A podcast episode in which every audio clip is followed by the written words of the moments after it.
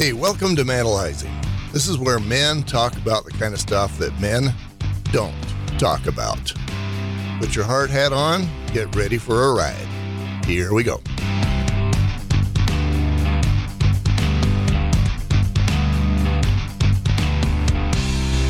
Hey, welcome to Manalizing. In this episode, I'm talking to Jason Christiansen. Jason and I go back a number of years. He's a lender. I have been a home inspector and more recently a structural inspector. Um, and for that reason, he and I being in the same sector, being real estate, uh, we've done a lot of videos together on real estate related topics, especially lending. Um, that's how I know him best. Jason is a good man. He is the kind of person that we all want to be around. Um, he makes everybody feel good about themselves when he is in the room. He's that sort of guy. But Jason has his darkness too, just like the rest of us. And I've watched him as he's uh, managed that darkness over the years. He's going to talk a little bit about that in in this episode. Here we go. Welcome to Manalizing, where men talk about what men don't talk about. Speaking of man, we've got a man here, Jason Christiansen. I've uh, I've considered you to be a, a man's man since forever, and what I have learned is that regardless of how much you think a guy's got it all figured out, there's demons in the dungeon. Always. Always. There's always a story. And I definitely don't want to do the dungeon yet because I don't want to make this just about darkness. Uh, I want to have people get to know you. Okay. I wish they could get to know you like I do. That's not going to happen in an hour. Uh, you and I met um, quite a while ago. I was needing somebody to do uh, realtor CE training. Yeah. I think I called James Roberts first. Yep. And he says, call Jason. And I'm like, Jason, I don't know who Jason is. And so I called you and you said, I'm in. And I'm like, okay, now what do I do? Yeah. And we have done a lot of training since then. Uh, we have probably, what do you think, maybe 40 hours of it? well, one of the classes is 12 hours. So Yeah. that on its own. We have a we have a 3 hour, if not 2, 3 hour. Yeah, we so 20 easy. And yet, um, you know, despite the fact that we've done all that training, we go back however many years we do, what, probably 10 more? I have no idea what you're going to talk about today. Yeah, it'll be interesting. So, you know, and I'll I'll ask you as always to be as vulnerable as you choose to be, and if you don't want to go somewhere, then don't go there. Okay.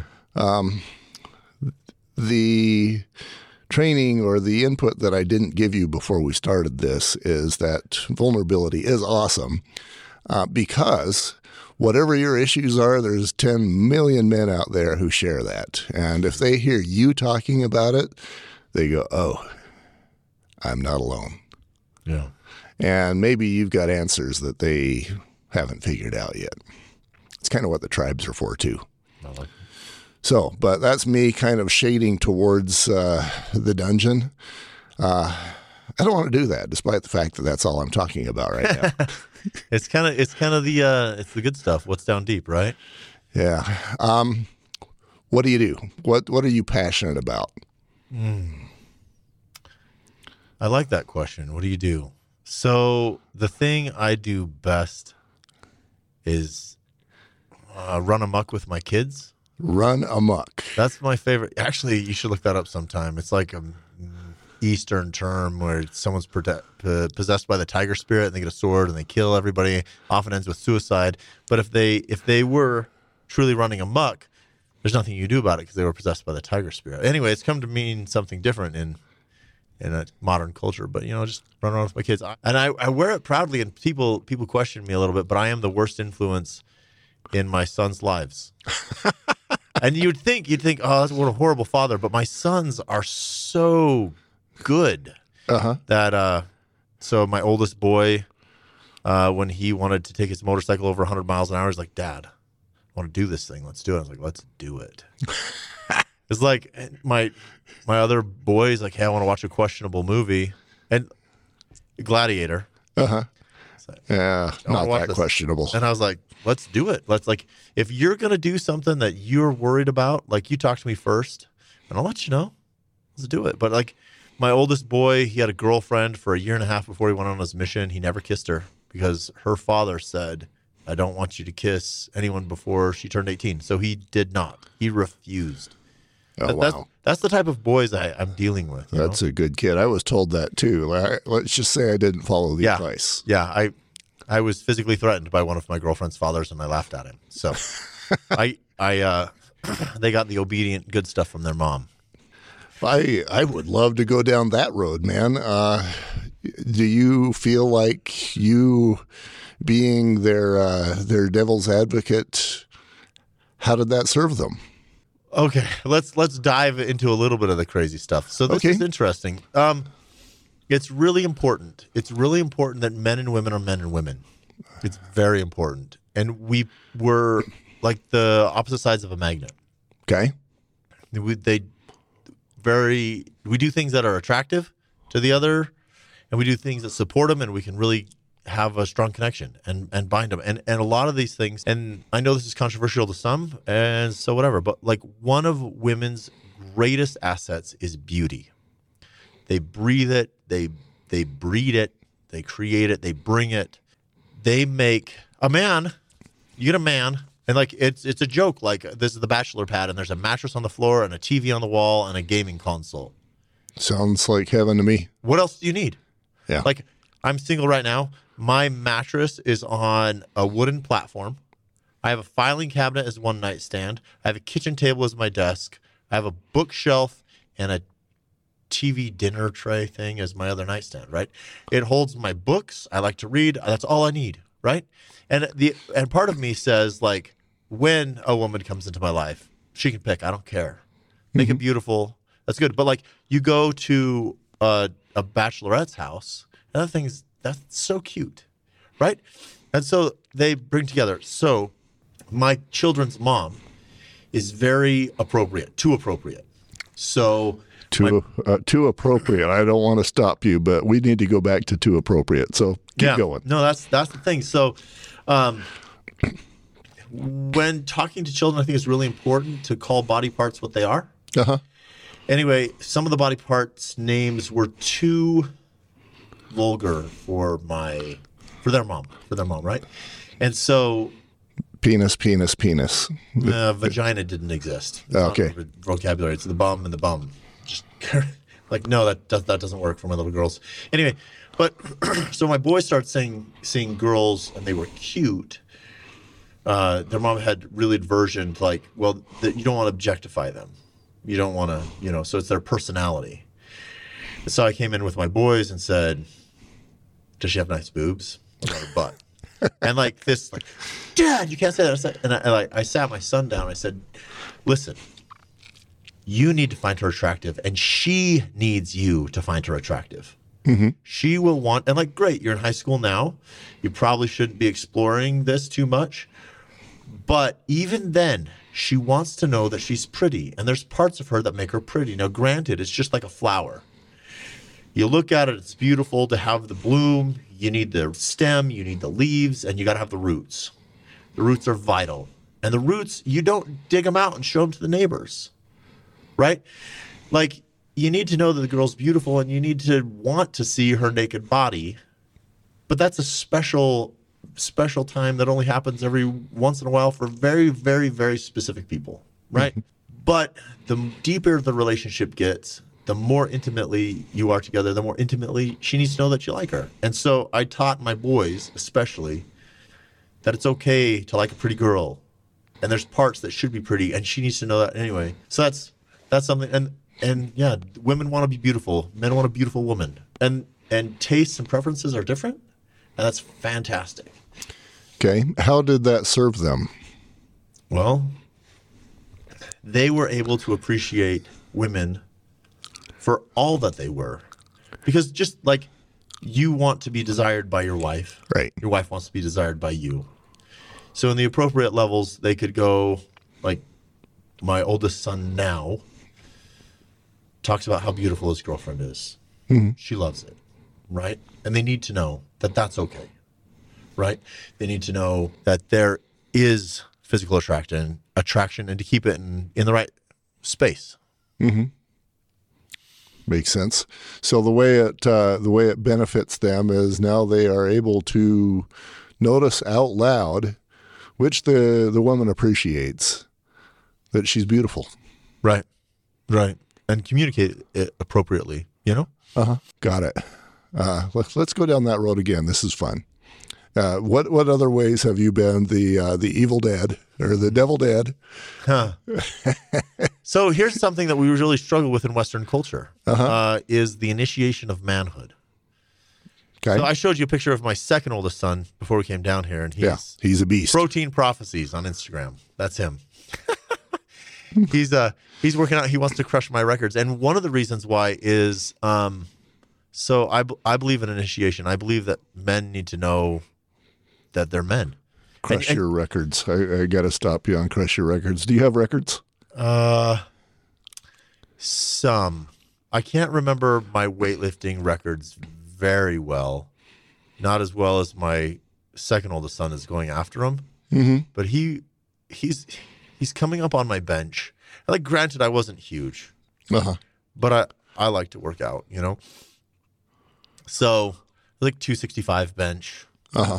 for, for a for a 165 pound kid that was decent right um so he's going after that he weighs about 165 but he got into the martial arts and everything so right now he's working on trying to beat me in an arm wrestle which i hope he does but this came down to when my oldest son was is 12 we got him a job painting lines on the soccer fields and he was mad at me. And he had the uh, striper in the back and he said i'm going to crush you dad. One day i'm going to crush you. And i was like you are? I kind of believe like like the whole lion thing right? Where like the young lion comes up and kills or drives the old lion out and now he's he's the king Right. and they I, I want my sons and they will know they will know when they can beat me. And anyway so my oldest son says i'm going to crush you. And i said you've you've initiated a ritual and this is sacred. So i'm really excited because one day I, I do want you to be able to beat me up. I want you to be able to take me down. Like you'll need to know you're a man and that that will be a great way to, to say it. And so like we can fight here on the asphalt or we can go to the grass. You pick. I mean you initiated you call the shots. And he's like, no, dad, no. And it actually was really interesting because rather than me confronting him and saying, you should respect your elders, I was like, yes, you should have this anger and you should like, do it, do it. He was like, no, dad, no. So I was like, all right. So I helped him get the striper out and we got on the grass and I said, begin. He's like, no. And so I was like, you got to lock up. You know, got his hand, put my hand on his neck, put his hand on my neck and get pressure on the shoulder, you know, kind of a really basic wrestling thing. I said, okay, now you got to shoot in or, you know, strike. What are you going to do? How are you going to take me down? I mean, if you're going to crush me, you got to be on top of me. You got to.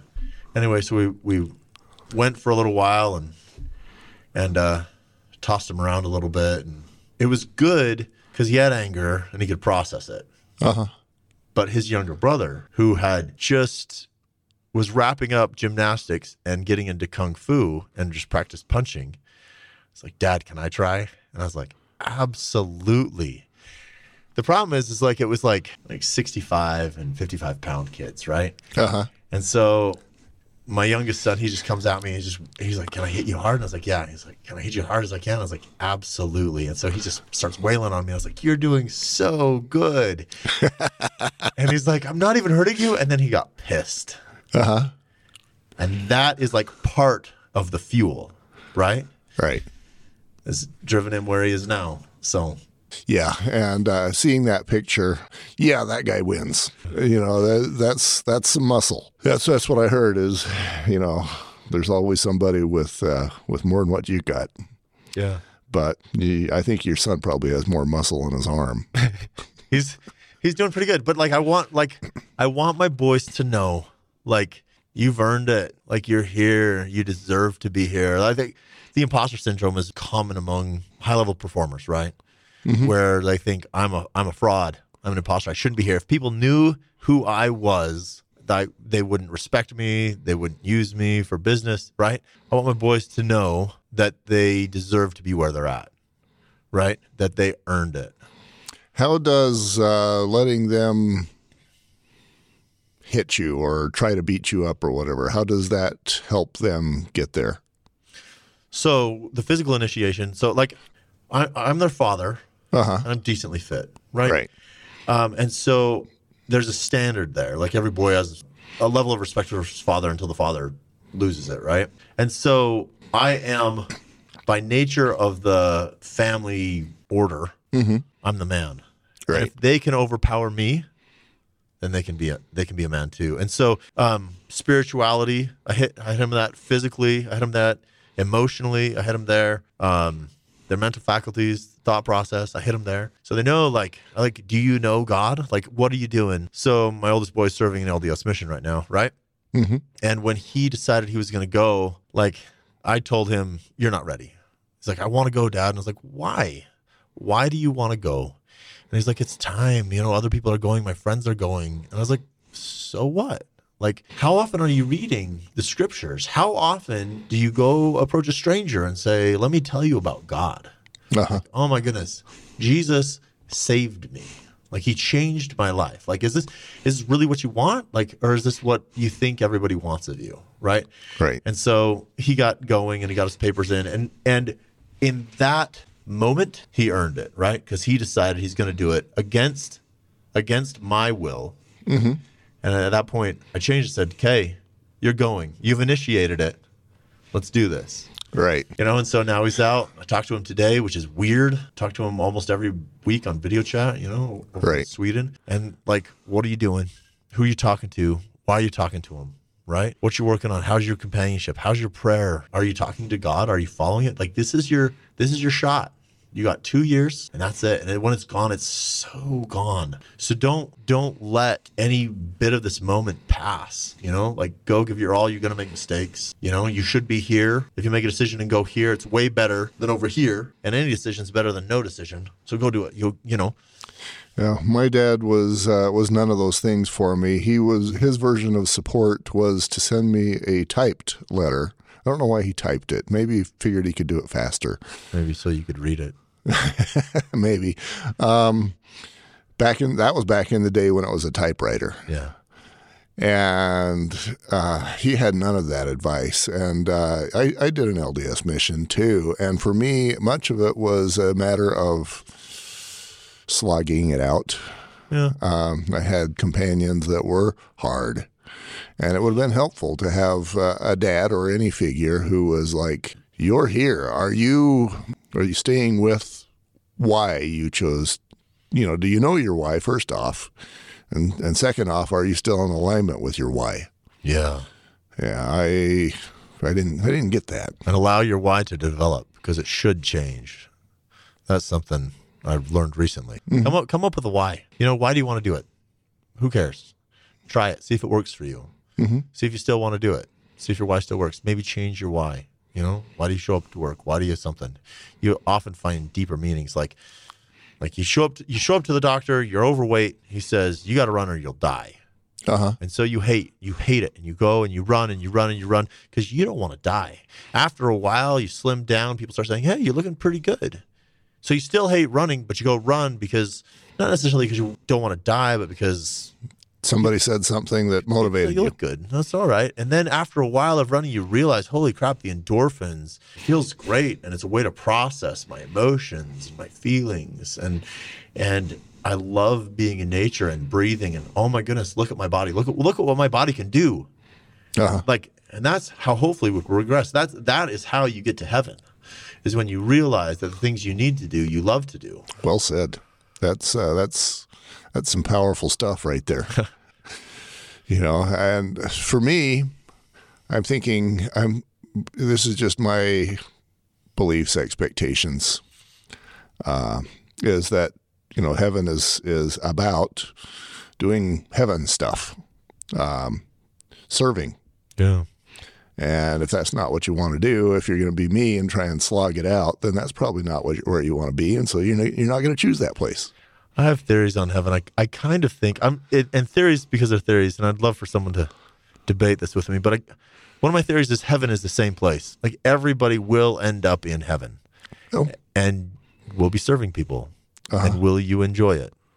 Because if you don't, you'll be in hell, and you'll be doing the exact same thing as people in heaven. Oh, yeah. You mentioned that uh, uh, in the job, for example. You know, your job as a, uh, a loan guy, Yeah, you could do that and love it or hate it.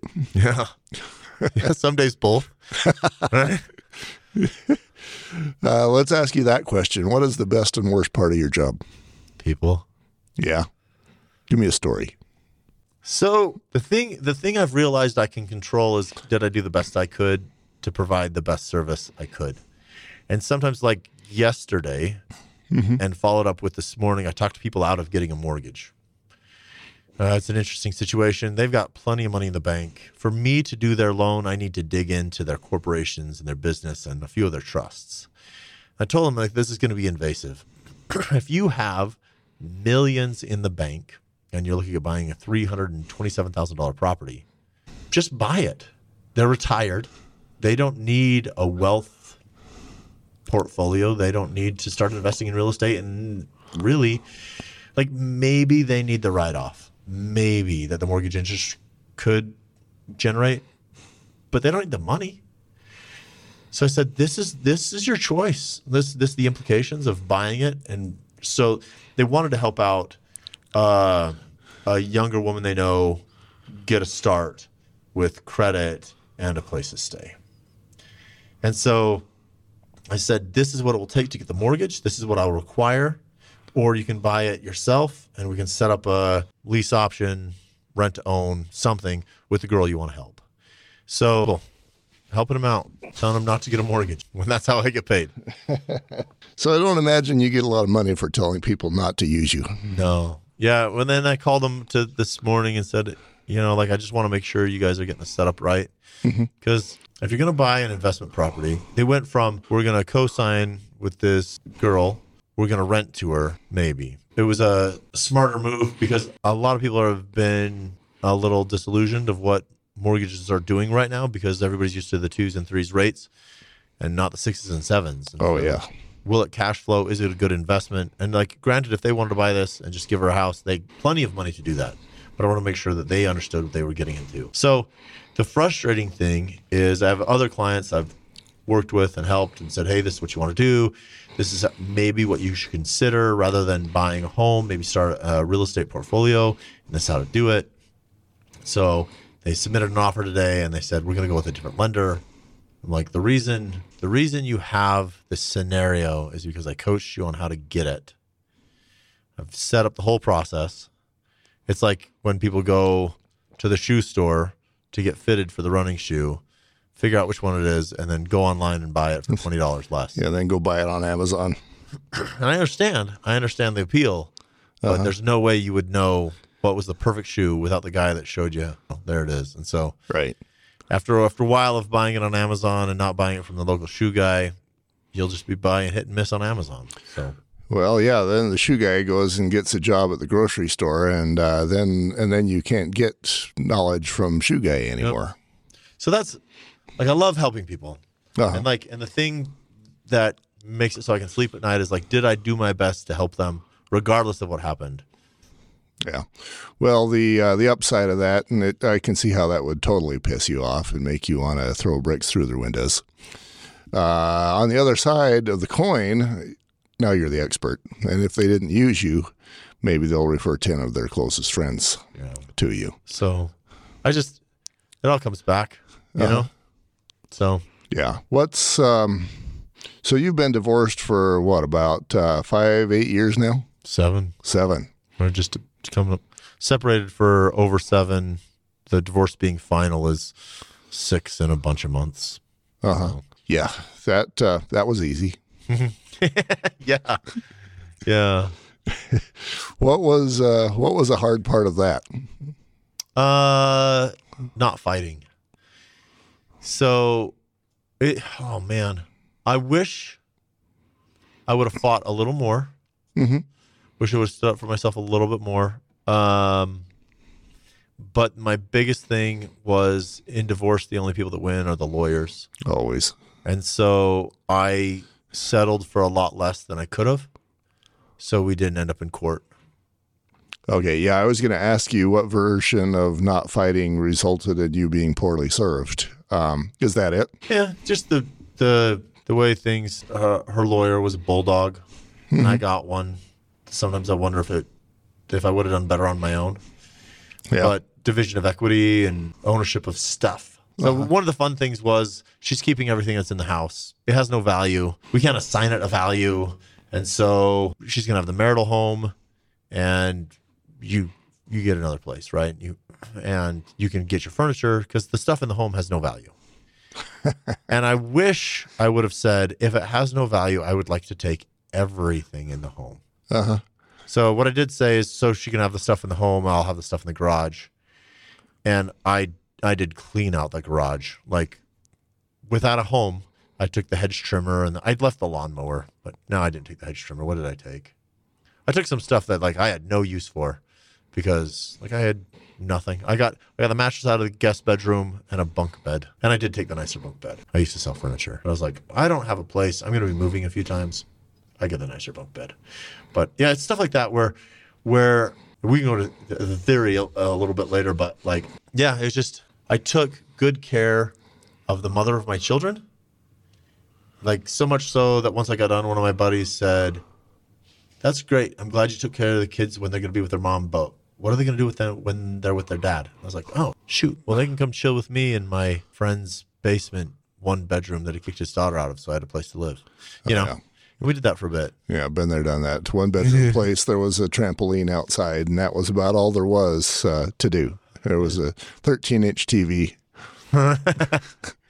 Yeah. So, but I mean, I going back, I really wouldn't change that much. There's a few things in my marriage, like I I would do differently now. I wouldn't I wouldn't change the past. Okay. But Should we go down that road of things in your marriage you do differently, or uh, do, should we go down a different road of what it did to you before and after the divorce? uh, let's let's talk about things I wish I would have done differently. Okay. The biggest thing is I wish I would have been more honest. Mm-hmm. And that sounds like I lied a lot. Uh huh. and by like I'm I'm I've been through a lot of therapy and my therapists are like I've had several therapists say you're the most rigid person I've ever met. Like, wow, I don't know what to do with that. but I try and mean what I say and say what I mean. Uh huh. And so I wish I would have told my wife when my heart was dying that I couldn't love her anymore. I didn't enjoy being around her and I would get home from work and she would she would say, "Don't tell me about your day." Oh. If you have something to say, talk to the tree outside. I would call her during the day. She so she was a stay-at-home mom. Uh huh. Our kids were in school, and I'd call her in the day and be like, "Hey," I had set times when I would call. I'd call my drive to work. I wanted to talk to her, um, and I would call her sometime after lunch. I would like, like to, to talk to her on my way home. Those are the times I like to call. And uh, and she would say, "I'm too busy. Too busy with I'm what? too busy for you. Yeah, yeah. You don't have a job. You don't have kids. You're at home alone. Maybe. What your your important is less than the jigsaw puzzle that Yeah. I'm working on. Whatever it was, I don't. I don't know. I didn't understand that. I- But yeah, the I wish I would have said this doesn't work. You know, I need to know what's going on. And like there was things like I'm not. There are things I did that broke her heart. uh-huh. So like I can kind of understand. Like women are emotional creatures and they need to be protected, and I did a horrible job Uh-huh. Um, but I wish I would have said, I need this. I've, I've been studying masculine and feminine energy lately, still theories. But uh, like uh, I've heard it, the the woman is the water and the man is the cup, and the man's job is to defend, protect, and the woman's job is to fill it, give it meaning and purpose, right? Because if you have a cup, that's great, and you have water, that's kind of fantastic, but you really can't hold the water that well, and a cup without water is pointless. But the other thing is when the protected tells the protector back off he's doing a crappy job she's going to do it. The protector his default was i can't fight you so i will surrender. And i'll surrender and i'll surrender and i'll surrender until i have no man left. I'm not protecting anything because i've told to go home and be quiet stay in the corner too often. When really if you're a protector and this is like the same thing with parenting right the kid pitches a fit he wants donuts for breakfast you come in and you say no that doesn't work and you don't beat the kid, you don't demean him, but you say, "This is this is the appropriate thing. Women have a diffuse energy. They're focused on everything, right? All at the same time. Uh-huh. And one of the things that broke me as a man is my wife would say, "Man, I would I, I would love this, and I want this, and I want this, and I want this, and I want this, and I want this," and I would feel like a failure because I can focus on one thing at a time. And like if I chased this, I was running away from this. If I chased that, I was running away from this. And there's no way we could pay off the house and go to Hawaii, and I couldn't be on vacation and earn money. Like, and there's people out there who can maybe, but Oh, I, yeah, I, I, I get that. It's like, I, you know, I want a loaf of bread, so I'm like, okay, I'll get in the in the jeep and go get your loaf of go bread. get you a loaf of bread. Right. And then on the way out, she says, "Why are you always leaving me?" exactly, exactly. That's that's that's a better illustration. Uh huh. And so, in times like that, it's the man's job, the, the masculine energy, and women have masculine energy, men and feminine energy, right? If you're like, I do want all these things. Let's pick down what are the things we want most. Let's prioritize these, and then and then they can satisfy the feminine, diffuse, creative energy, and the man's direct, finishing energy. I I'm still stuck on her t- basically telling you don't tell me about your day. That reminds me of, the interview I did with Todd Nielsen, Yeah. and that one just hurt me to the core. Um, he's a uh, he's a former cop. Uh, was it Anaheim he worked in, he, and he was uh, drugs, sex, and trafficking, human trafficking. Okay. So you know, no big deal during his day. He he didn't ever run into anything cool. Right. And he would go home after you know a hard day where you know he shot some people, they bled out, they died, and thankfully he didn't. He tries to tell his wife about it, and she goes, "Stop, too can't." much. I can't." Uh huh. Uh, and so his next best friend was Jack Daniels. Huh. Yeah. I know of Jack. Never really had a relationship with him, but Yeah, yeah, he's um, he's a good listener. yeah, there's something. he takes the pain away and the joy and your money. for for for a minute. Um, didn't work out so well with him being uh, Todd's best friend. And Todd is is perhaps the coolest dude in the universe. Yeah. Uh, man, but you know when your wife goes, don't. Yeah. And I had stressful days. I mean, I believe that men are paid for stress, not physical labor. Hmm. You want a job, you can go work. You can go work till your knees fall apart, your hands crumble, and you have arthritis. And you'll make a little better than minimum wage. Yeah, you make 20, 25 bucks an hour. Right, but if you get paid for solving problems on an emotional level, level, then that's where you make the money.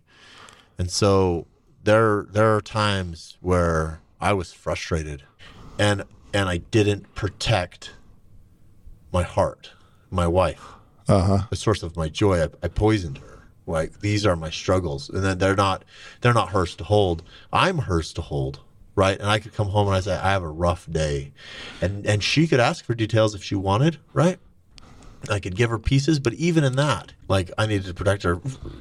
Case in point, my former wife was a nurse, and in part of her getting her license, she had to work in the different areas of the hospital, and she worked in the NICU for a while, which is awesome. And everybody loves babies, right? Right. and she'd come home and she'd tell me about this baby dying and this baby's gonna die and its family doesn't even visit and this and i i had to tell her i can't handle it Uh huh.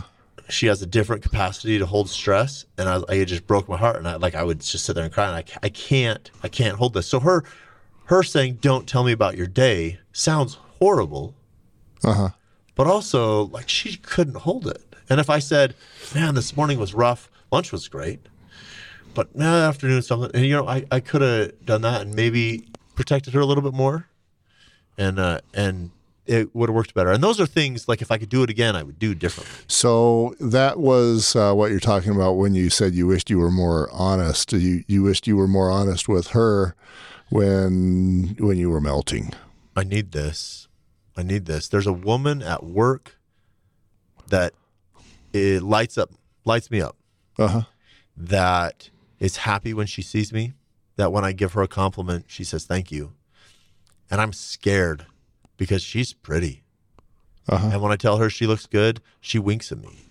And and my wife, when I tell you you look good, you shut me down. If I give you something to wear, you return it. All that's rejection and and then the next scenario we all know where that's going next is Yeah. like who do i want to hang with the one that hates me or the one that doesn't The one- I get home, I say, they don't tell me about your day. Doesn't doesn't look up from what she's doing.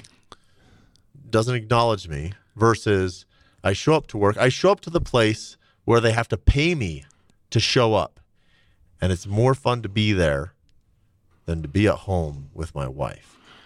Yeah. And of course every you know every affair is probably as different as people are.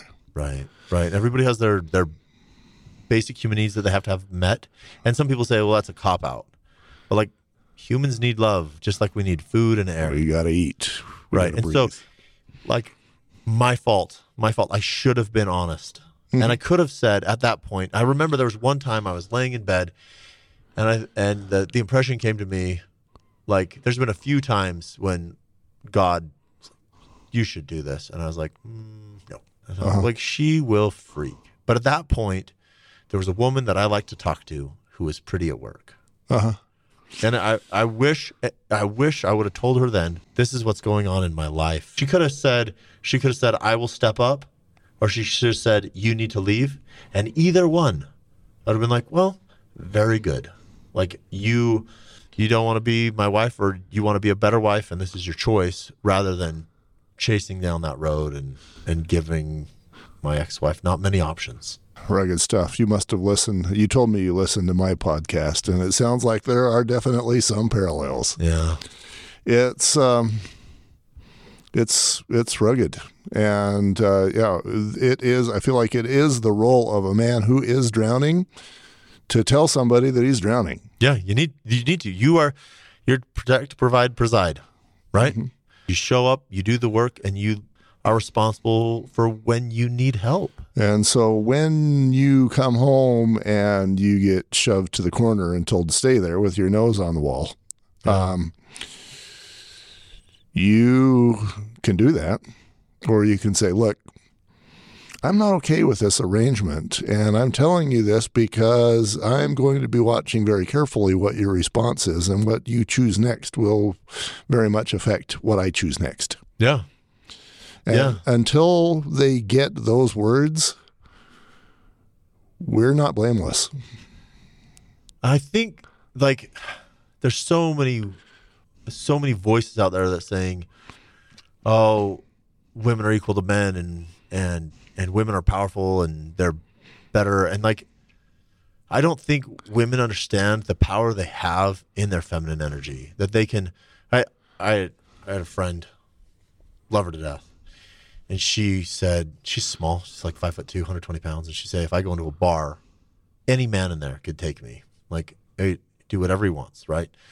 Like, I, I am in danger. And I, I said, yes, but if you asked me to go to the bar with you, would I go? Absolutely. Like, would I would I be there because you want me there? Absolutely. Would I go on my own? No, that's not where I would want to go. But would any man harm you with me there? Nope. Most likely not. And then who has the power? Who has the power there? Like if I was at a bar and some guy dumped a drink on me, I'd be like, whatever. Like, dude, uh, you know, not cool. But there's, I don't want the legal repercussions of doing anything about it. Don't care. If some guy disrespects her, there's going to be a problem. Yeah, there will be blood. Right. I I get that. Um, what? It's it's. Uh, I, I want to stay with the the whole concept of um, what a woman does to a man. I, I go back to my interview with Robert Snow where he says you, and he was talking about his wife Charlotte. Yeah. He says you don't realize how much power you have over me. Yeah. Uh, he he was was a contractor, and he goes, I can take any amount of, of abuse from anybody at work all day long. They, Yeah. they can throw bricks at me, whatever. They can give me language, whatever. I've got my armor up. When I come home, I want to take my armor off. And if I'm getting abused at home, I got to put my armor back on. I don't want my armor on at home. Yeah. And if I do go, if I do have, he said this so much better than me. He says, if I do have to keep my armor on at home because I'm being abused at home too, then why am I doing this? Right. You get tired. Like I felt that. I get tired. Like armor's good, armor's great, armor protects you, but it's heavy. Right. You know, you can only be the the white knight on the horse for so long. You got to get off sometimes. Is there a safe place? You know, uh huh. that's, that's what men need. Funny you bring that up. I heard a quote today that I haven't heard from a very long time is that our women, our daughters included, would rather see us die on the white horse than fall off of it. It's a Brene Brown, right? That's a Brene Brown. Yeah, I love that. I don't remember that being a Brene Brown. I did pretty much all of her books, but I, I guess I've forgotten that quote. Yeah, she talks about it in her TED talk. How convenient! How convenient that you study women, women's shame, because men don't have any. yeah. And that's why there's manalizing. You know, uh, my point has always been women, if they've got a problem, uh, maybe they're considering divorce, maybe it's suicide, maybe maybe they've got a porn problem, maybe their husband has a porn problem, whatever. They can go talk to 30 girlfriends about it. Yeah, they got chatty places. Uh, men, nope. Can't talk to your wife. Definitely can't talk to another woman about it. You can. I'll let you know where that gets you. And you're not going to go talk to another man. Yeah, it's hard. It's hard. It's I mean, men have their armor up. They're not open places, and that we have our armor up around each other. And we're not used to taking it off. No, no, not not. Take it men are off. safe places, Take it off for the wife. That's it. if that, If that. if that. So that's why we have manalizing tribes is uh, places where we can get guys together and we all take the armor off. And man, it's a it's a weird setting. No, yeah, it is vulnerable. Yeah, that's a better word. So, um, your hardest moment in your life that you want to talk about? Uh, it was definitely going through divorce, the crucible, right? Uh, I learned who I was as a salesperson type thing because I, I, even though I'm just a loan officer, manager, something, I'm really just a salesperson, and and and learning is my drive money or is my drive serving, right? That was that was an interesting lesson, but being full commission, needing to perform while my heart was being ripped out of me um, was that was the hardest time of my life. I remember. So today at work, there's a a few girls there who are support staff, and one of them, she's young enough to be my daughter. Anyway, so she calls me Bestie. Um, like, what's up, Bestie? But right next to her office is another girl, a girl that my partner and I hired years ago to replace me. When I told my partner, I actually told my partner in December, like I'm out. I'm going on my own. I'm out. And in January, I let my wife know what had been happening because I'd ended the affair, and, and thought if I, if I put this energy into my wife, she'll love me. Like if I show her the care and compassion I was giving this woman at work, she'll love me. It'll work, and it didn't. And I tried for four or five months. So, the end of January, I told my wife at the time what had happened. I said, "You're free. Now you're free." Which was interesting. I, did, I didn't plan on saying that, but gave freedom, and then she chose divorce, and so I broke up with my business partner. I broke up with my wife and moved in with my old partner in a non-sexual way. But he said, "You're you're moving into my house. Like my daughter doesn't use her room; it's full of junk. I'll have her clean it out, and that's where you can stay." So that was interesting. So, um, but I would show up. I would show up to work, and this girl that me and my old partner had hired to replace my me my job would look at me and say, "Have you eaten?" No. She'd be like, "How are you doing?" "Mm." And then she would go get food, and she'd sit down and say, "Eat." Okay. She's and she's she's married, and and I know her husband and everything, but like every once in a while, I go over and get a hug. Just love her to death because she was there. She's there. I, re- I remember I would be sitting at my desk and not being able to function, and all of a sudden I'd hear this tick, tick, tick. I think, what is that? I'd look down on my keyboard and be wet and be like, oh, I'm crying again. Shit. So I'd just get up and leave. I didn't do very well business wise that year, but that that woman was one of the people who, who saved me. My my old business partner who said you're moving into my basement. So You ran into a miracle. You you ran into somebody who actually saw you, noticed you, cared about you, and it made a difference in her world if you were eating. Yeah. Yeah, there's a favorite video I have, How to Lose Weight in Four Easy Steps. It's like a Comedy Central skit. I think the first is don't drink. Second is watch your car- carbs. The third is have your heart broken. And like I would show up to work a couple months into the separation. People start saying, "Wow, what are you doing? You're looking great. You're dropping weight. What? What are you working out? You on a diet?" I'm like, yeah, thanks. You know, it's good. Yeah, I'd leave work, go home, and cry myself to sleep, and wake up and go back to work. That was dinner. That was the hardest time. That was that was the hardest time. And uh, here's my golden question: um, That hardest time, you you're afraid of dream time, uh, or I don't know if I would use the word afraid, but you know that dream time gets unpleasant. It's interesting. My I I believe have you man the five people you meet in heaven. That'd be that that's a movie for Uh huh. Oh yeah, read Yeah. that one. Yeah, that's that's good. Anyway, but my dreams have actually changed. So my ex got married on Friday. Uh huh. It was amazing. It was- yeah, I didn't go. I wasn't invited. I Well, thank you. but uh Yeah, I like. Thank you for not inviting me to that. I Yeah. would not have been. it here. wouldn't have been. And it was good. It was good because my kids had a great time, Uh-huh. and and I, I've seen a couple pictures, and she's happy, and and her husband is happy, and it's awesome. Good on them. Yeah. And uh anyway, but like my dreams have changed.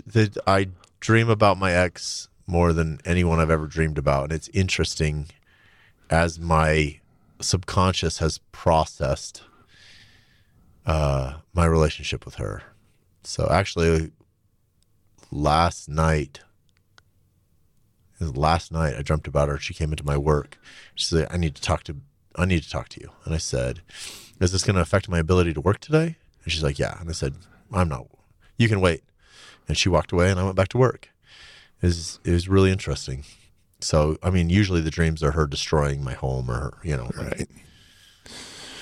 So, going back to that darkest moment, yeah.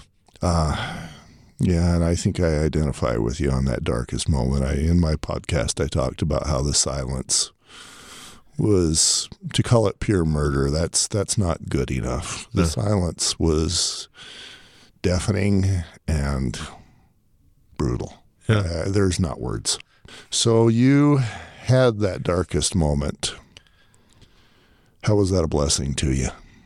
It's interesting because before anything went down, before the affair, before anything, I used to pray to God, like, I want to know. I want to know. I'm willing to pay whatever it takes to know. And so I think there's multiple ways I could have learned a lot of the lessons I learned, but one of the ways was to have an affair. I think there was there was an option of like, hey, we got to correct your marriage or we've got to end your marriage. Introduce this situation, and I chose one of the paths.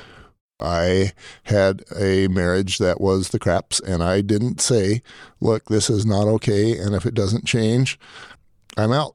Right. I didn't say that because I have no spine. Right. Right. Right. And it's interesting, man. I was talking about this today. Like, well, just to you, right? When you're when you're stressed and your options are here, it's hard to choose. But when you elevate your stress and these are your options down here, it gets really easy. So, I've learned like who I am a whole lot more, mm-hmm. and I'm I'm way more comfortable telling people that doesn't work for me. I don't want that. Right. I don't I don't care how it makes you feel because this is this is me. This is my space, mm-hmm. and you you want to do something with this. I'll let you know if it works for me if it doesn't. And you can go like you can go do all your own stuff on your own, and and, and knock yourself out. And I hope you're happy. But when it comes to this, Yeah. And uh, when we, I think when we own ourselves yeah, that way, when you're going, yeah, this is my world, my space, and I would love to make everybody in it happy, but I'm not going to sacrifice myself for nothing just because it is uncomfortable to not sacrifice. Right. We can create a better world for ourselves and people around us. There's a lot of talk about that, like where we put your mask on first, right? And this isn't like selfish, like put your mask on and then take their oxygen mask, right? Mm-hmm. Like, but take care of yourself because if if you can't give of yourself, what do you have to give? Like the "Let Your Light So Shine" or Marianne Williamson, our greatest fear is not that we are inadequate; it's that we're powerful beyond a measure, right? Right. So yeah, like learn who you are, learn learn what you're good at, and and give. Why was that darkest moment a benefit to you? I, I've asked you that question and you answered it, but I didn't register it. Um, I've come to know God. Okay. I've come to know myself, and like, we don't walk in the cool of the morning. That'd be nice, but like, my understanding of heaven and what it takes to get there, um, that's been really clarified. Um, the thing I'm, I'm still working on now is like, what is it going to take to create my life? Like living intent. So this is interesting because like this is probably like the thing I would want to accentuate the most is like if you are not willing or capable of requesting and going after what you want, no one else is, and no one else will do it for you. And if you are not directing where your life goes, where will it go? Yeah. So the quote that comes to mind is that um, men like rivers become crooked when they coast, something like that. I need to find that quote. Sounds good. But yeah, like go after what you what you want, um, and work hard for it. Like because that's that's the glory. Like one of the biggest struggles we have now is that everything's so easy. And you wouldn't think it'd be a struggle, but like you can get a dopamine hit, you get a serotonin hit by opening your phone, right? You Your validation. You have people saying you're great. Do you need to have friends? Like, yeah, it's it's hard, but like the real glory comes that you put in the work and then you get it. You go for the run and then you get the endorphins. You Finally. Yeah. you serve the people, you get the money. You grow the garden, you eat the fruit. You're like What, um, how old are you? 44. 44. 44 year old Jason gets a um, time machine. Okay. What kind of car is it? Oh, it's a car? Yeah, it's a, it's a time machine car. Oh man. Crying out loud. Are you going to make this a DeLorean or is it a Lambo or, uh, you know, I, I might choose my Jeep. A Jeep would be nice. I, I want some like I want driving comfort. Man, I'm I'm not a big car person. It's like Toyota Corolla. All right, let's get you a Corolla. At least it wasn't a Prius. Yeah, no, I'm worried about the batteries. Yeah. and impact on the environment. Um, okay, so you're in your Corolla. You're going back to uh, visit a younger version of yourself. Dear younger me, Yes. What age are you going to, and what are you going to tell that dude? Just walk with him the whole way because he he screws up so much. I don't know if there's a one point I could interject any amount of wisdom that would have changed his course. Um, hmm, probably between eight and twelve. If there's, it's okay. Everybody struggles. Parents are doing the best they can. They love you so much, and you don't need to run from your pain. Sounds like we could do a whole new podcast on you don't need to run from your pain. You had you had pain you wanted to run from when you were between 8 and 12 years old. Ah. That's something else I've learned doing these podcasts. I've I've interviewed some kids who were 20 something and I'm like you haven't lived life long enough to have any pain. Oh, they have pain. Yeah. It's interesting, and I wish I had the, the source, but they did a, a stress study. And they took a, a little kid, they took their favorite stuffed animal away from him, and then it was like a 50 year old dude whose best friend died, and their stress levels were the same. Like, it's really common for people to do comparisons. Like, you have no idea what my life is like. But the reality is, is they probably know and have felt similar to what you felt, even though the circumstances are different. I think some people like um, Goggins books. Um, finished one, listened to another, and it's interesting because like he was beat, you know, but his baseline was so much lower. Like he can dig deeper than most people because he knows. Like I've I've I've been welted and beat sick by my father. You know, Yeah, that was So- uh, "You Can't Hurt Me." I believe was the name of. Me. Yeah, which I love because it, it's not about David Goggins saying you can't hurt David Goggins. It's about every one of us saying you can't hurt me. Like I can do this. I can move on. I can progress. I can I I can develop tools to push through the pain and get the thing I want. You know? I love that. But like he understood how hard he could push himself physically a little bit more than most of us because we haven't been beaten. Not like that. And when you understand I can get this low and keep going, kind of like what they do in uh, in the training for the military. You know, they take you to a low spot, so you know how low you can go, and then you're starting, and then yeah, and that's why I never did the military. Any parting words you want to uh, to throw at uh, the guys that are listening to you? the impact you have on the world around you is way more than you can realize. You are loved, and people need to feel your love. Like we're we're children of God, and and because of that, we are loved and we're important. So find out what you need to protect and your purpose and who you need to serve and fill it because you are so valuable. And the more you step into that place of power, the more powerful you'll be. Thank you. Hey, thank you for listening to this Manalizing podcast. I appreciate it. You know, I don't go hunting for men with big stories and big issues to deal with. I find that pretty much any man that I talk to, he's going to have a story.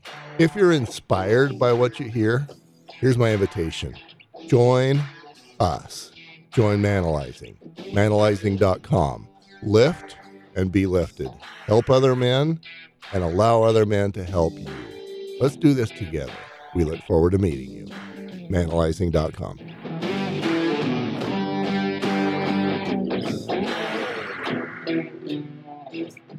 You.